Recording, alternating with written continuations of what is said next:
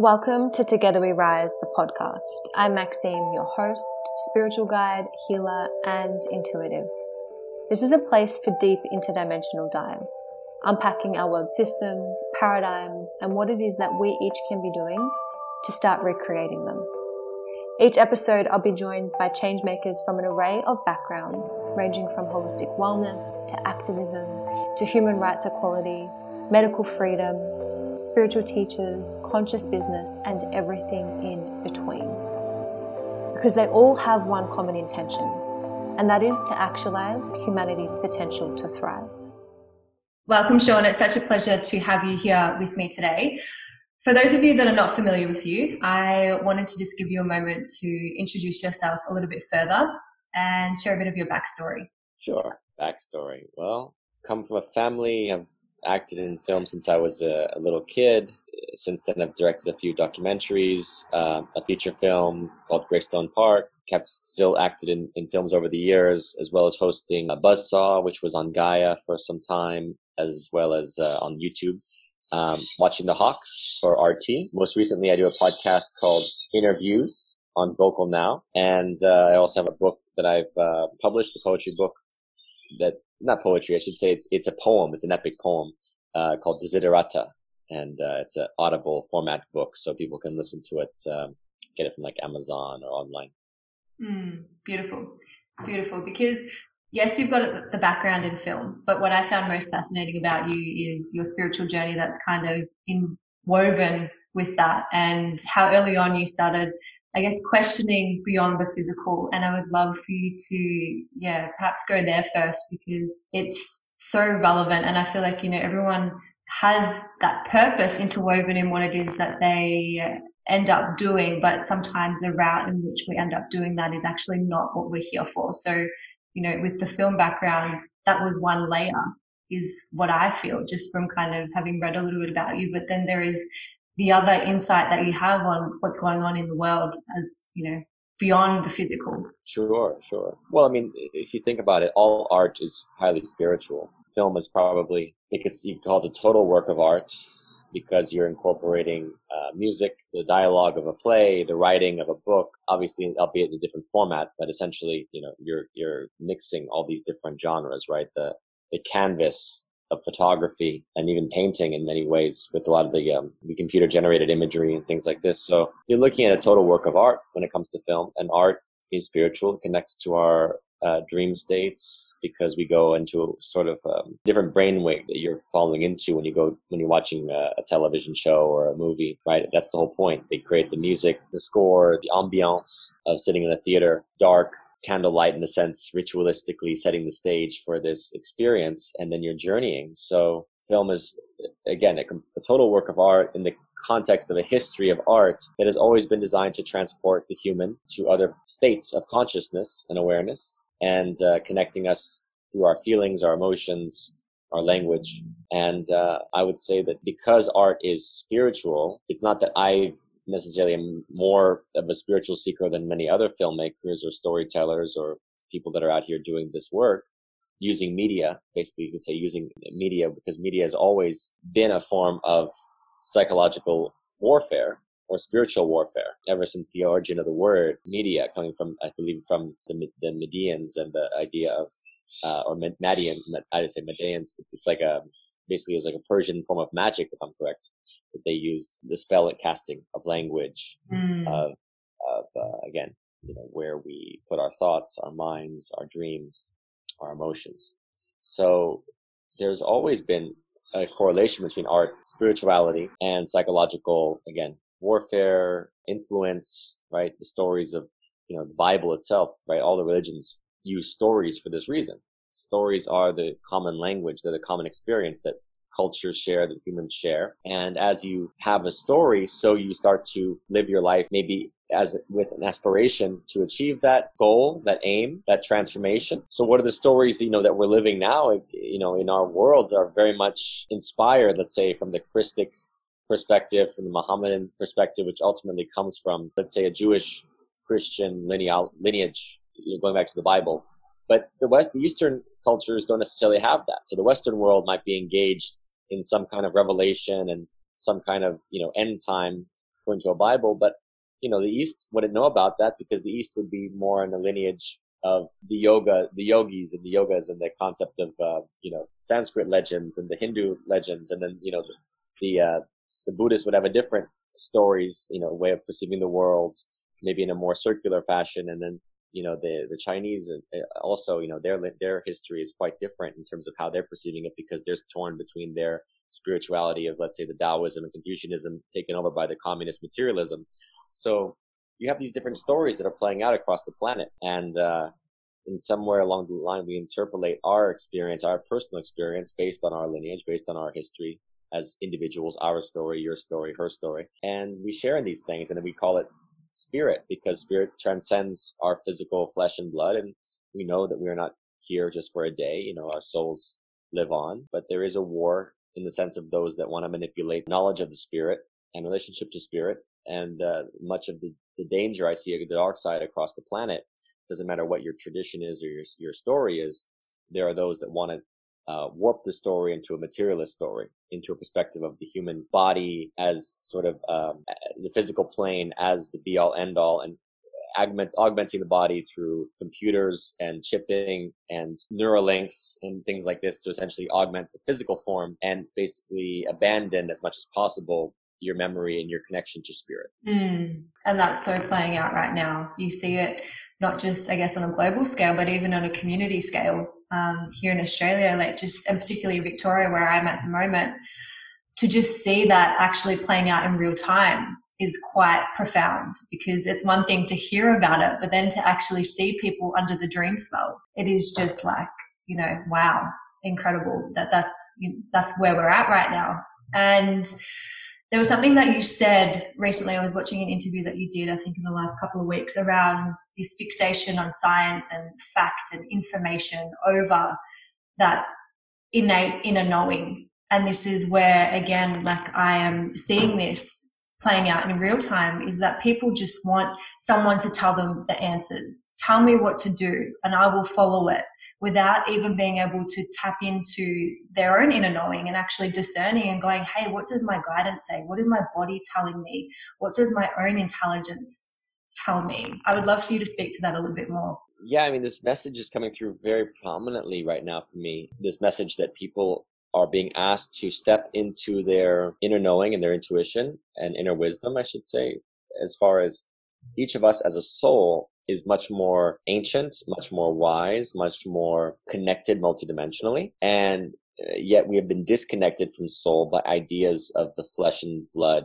body and ego that we in, inhabit, but we have not necessarily embodied our full potential. We have not brought our soul in. So oftentimes the promise of a lot of the material world is really just to distract and to disempower the soul or the connection to soul, to distract and distance where your mind and your consciousness goes, especially as they shift us now, as we talk about, to this focus on material things, you know, the focus on a virus, the focus on the physical form's death, the focus on the idea of objective materialism, you know, scientific enlightenment, and, and, and, empiricism. These kind of concepts are very materialistic and they're very devoid of relationship to spirit because spirit is very empowering. When we recognize spirit, we recognize the miracle that is life at every moment of existence. The fact that, that we are given this earth with all the raw material to then create realities and to create the world that we choose to inhabit. The fact that at any moment the humans the humans here can choose how they wish to behave and to treat each other.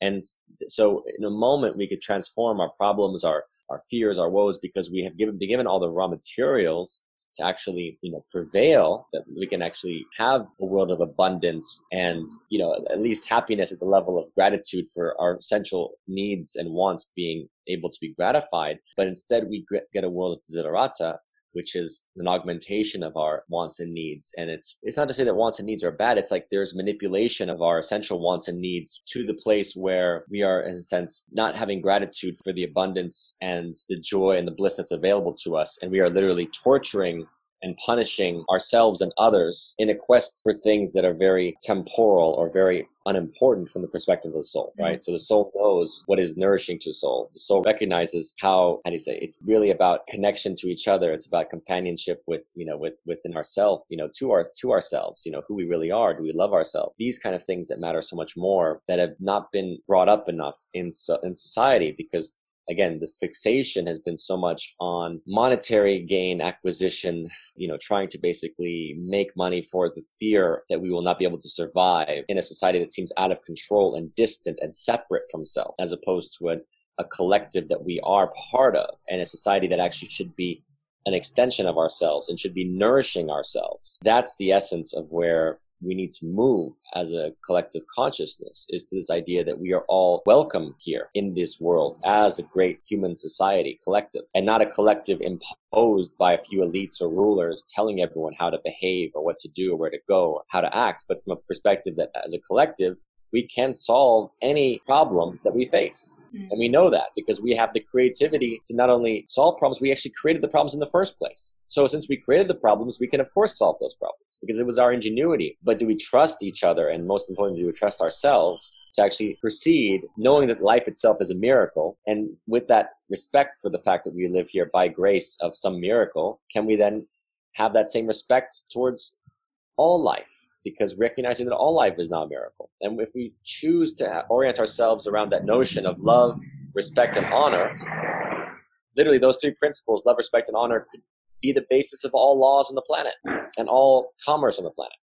Mm, I think that I'd like you to repeat that because I just want that to really land for people. Just that last little bit about the commerce and the laws on the planet. Love and res- love, respect, and honor can be the basis of all laws and all commerce. Because simply put, when you have respect for someone in terms of all transactions, right, that you honor that person and you basically want that person to exchange equitably mm. between between myself and whomever it may be, in whatever fashion it may be whether it's a conversation, whether it's a transaction of a physical good, an emotional good, you know, and it can be said at all levels, you know, honor. When we honor the other, we honor ourselves. When we honor the work that we do, when we honor, you know, our, the energy and the effort that we put in, it obviously changes our output. It brings out the best in us.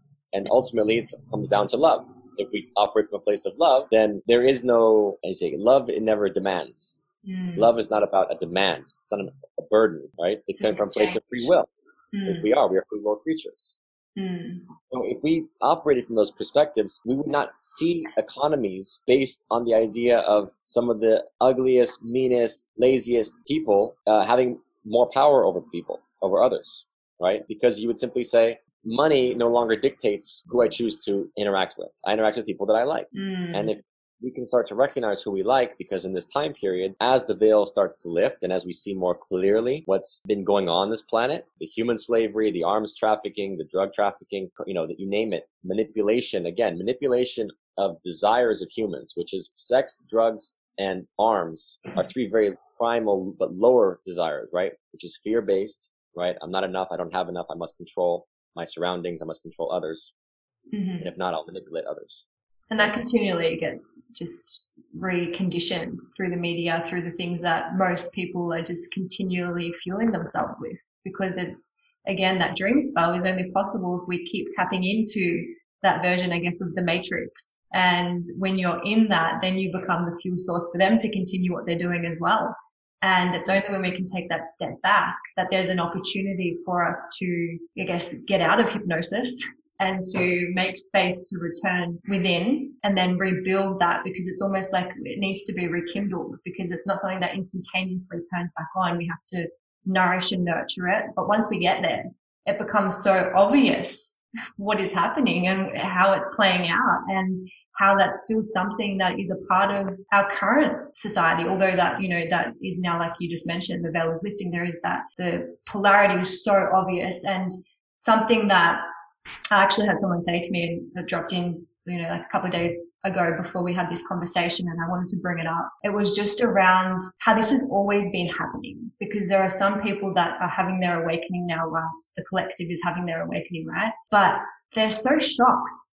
Although whenever I have conversations with those people that are kind of just at that early stage, it's this has been happening all along. It's just now so obvious. It's so, it's so there. We can't escape it. But all along, the things that you just touched on have been playing out. And I know that you've been looking into this for decades. So could you take us a little bit deeper on that and perhaps where it is that you see us going? Mm. Well, the awakening process is not a destination. It's really about, it's about finding your truth, I believe. It's, this is the process of finding what you stand for at a time when, again, it's all there.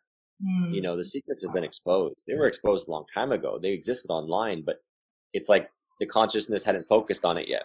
Mm. Right. So when I was doing Buzzsaw like seven years ago, you know, we are talking about a lot of these things, whether it be the UFO disclosure, um, the spiritual dimensions of control and manipulation, spiritual war, sex trafficking, human trafficking, drug trafficking, all this stuff. I mean, this stuff had been out for a long time.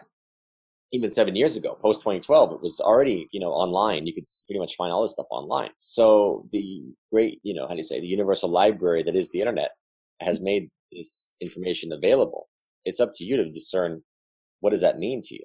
Mm. You know, do you wish to continue within a system or of, of a matrix where the power is basically feeding upon the purity and this is again this is the heart of what's going on when people talk about like the save the children and like the pedophile elite mm. people miss through this when they think oh these people are just constantly you know orgying with kids it's like no it's those things happen but it's not like that's what really is going on. What's going on is you have a culture, a system that feeds on purity and the blood of innocence. And it doesn't matter whether it's in the religious sector or the economic sector. I mean, just turn on the television and see what, what's being fed to your kids. What kind of toxic food, what kind of, you know, McDonald's garbage food, what kind of, you know, Coke and sugar based substances are being fed to them, what kind of they want to put vaccines in all of them. It's like, what is this? What are you actually feeding the kids? And then you're telling, then you're telling them how to dress you know how to sex how to sex yourself up at nine years old how to uh, you name it right how to be how to act in a way you know how you how do you act cool you name it you, you influence the children because the, there's a perversion in the in the nature of the matrix that cannot allow the purity of the child to be retained because each one of us is still that pure inner child. We are still that child, and we have to maintain that purity because the child sees with truth. The, the child speaks with truth. The child, the child plays instead of works. The child loves instead of hates. That's the essence that the matrix can't allow to prevail. The matrix needs to destroy that, traumatize that child. And this is what's really happening. It's the traumatization of the youth through, you know, the things seen on television, through the culture, uh, and through the actual, you know, again, toxification of the environment, the food supply, everything. Because if that child prevails, the child has the imagination and wonder to recreate the world and to actually dissipate the matrix. So that's what we're really working to do. We're really working to foster the spirit of the child and say that is what the awakening is about. It's about bringing back the little children, as Christ said, you know, be as little, be as the little children because they have that wisdom already. They see through this thing. They yeah. call it out. They look at things and they're like, why are you doing it this way? It makes no sense to me. why do, who told you you have to work five days a week for 40 hour weeks? Who told you that? Why? Why? They ask why. They look and they have wonder and awe and amazement, right? They bring that energy to life. That's why the system feeds on them. Most importantly, first and foremost, that's the target is the child. And we have to protect the children and protect it within ourselves first and foremost. Can I still maintain that sense of wonder and awe and recognizes the beauty of this world, the magic of this world that I had when I was a child? If I can be connected to that, then I am still in my purity and my integrity and that is the power that will transform and dissipate this matrix. Mm, yeah, 100%. And like you said as well, it already exists within all of us, but it's then we are the adults that can heal that already now and break that cycle for the children that are to come after that too. Because then there's also that, you know, lineage of trauma that gets passed down. Because if we as adults don't address it within ourselves, then we also, even if it's not necessarily the matrix, we imprint that matrix through us as the burdened or traumatized parent if we are not aware of ourselves and tending to those things first. So I'm glad that you brought that up because that's also coming back to taking that self responsibility and that self ownership and that going, what do I need to feel safe and secure? And then when we feel safe and secure, we don't partake in things that are damaging to others or to the world around us because we are aware of that interconnectivity and that we would never want someone to experience those things even if we did because that's not who we are. That's it. you say it. and I guess I would just like to offer you the opportunity um, to say anything that you feel has not yet been said. Is there anything that you want to impart to people in terms of, yeah, what they can be doing right now? Um, I guess what I just mentioned then is a big part of it, but anything that you could add would obviously be of extreme value as well. This is the time. This is the time that we've been waiting for. This is why we were born. Was for a moment like this where the collective consciousness has been reoriented completely, right? Society is, has stopped the way that we knew it, and there are many complaints about getting back to the way things were, but you don't want to go back to the way things were. You don't want that world. You don't want that matrix system. So, and we don't want the world that, you know, Bill Gates is talking about where it's like everyone is chipped, you know, chipped and vaccinated and under the control of digital currencies and you know the 5G networks roll out and control the Internet of Things, including your own body, because there'll be a chip inside of it. That's not the world that I'm talking about either. But there is a choice here. There's a choice point because we are awakening as a collective and seeing through the lie that was this pandemic such that we can now say, okay, what do we want to do though? Now that everything is stopped, how can we reshuffle? How can we break those old power structures by creating our own power centers? Because each of us is a star. Each of us is a power source in our own right. Who do I want to engage with, interact with, connect with that actually brings light and energy into my world instead of sucking the energy and draining me, which is what we've been living in so much of is the predation of systems that prey upon the light within you as opposed to mutually mutually engaging you could say you know uh, mutually reciprocal light centers that feed each other. Mm-hmm. and that's what we have, are being asked to do basically is to step into our power and connect with those who are also stepping into their power and together spread the light. Mm, yes. Beautiful. Beautiful beautiful. I love it. And if people want to find you, where is the best place to go? Because I'm sure people would like to know that. Yeah, I mean, I'm on social media the best place to find information on me is www.seanstone.info because um, that that has basically a lot of my work there. People can you know get links to it. They can connect to like my social media accounts. They can email me. Uh, even they can book a, a, session if they want to do a consultation divination session with me. So that's the best sort of hub, I would say. Hmm, amazing. I'll link to that as well. But I really appreciate you being here. I knew that you were going to drop plenty of insight for people. And yeah, thank you so much for just showing up and speaking up and continuing to show us what's possible through you owning your own power. Um, uh, it's a pleasure. Definitely a pleasure to converse with you. Today. Mm. Now, before I go, I just wanted to say thank you so much for being here with me and wanting to do your part in recreating the status quo. If you got something out of today's episode, I would love if you could leave me a review and forward this on to anyone that you feel would benefit, or even share it on your socials. I just want to close by saying I appreciate you, and until next time, remember that together we truly do rise.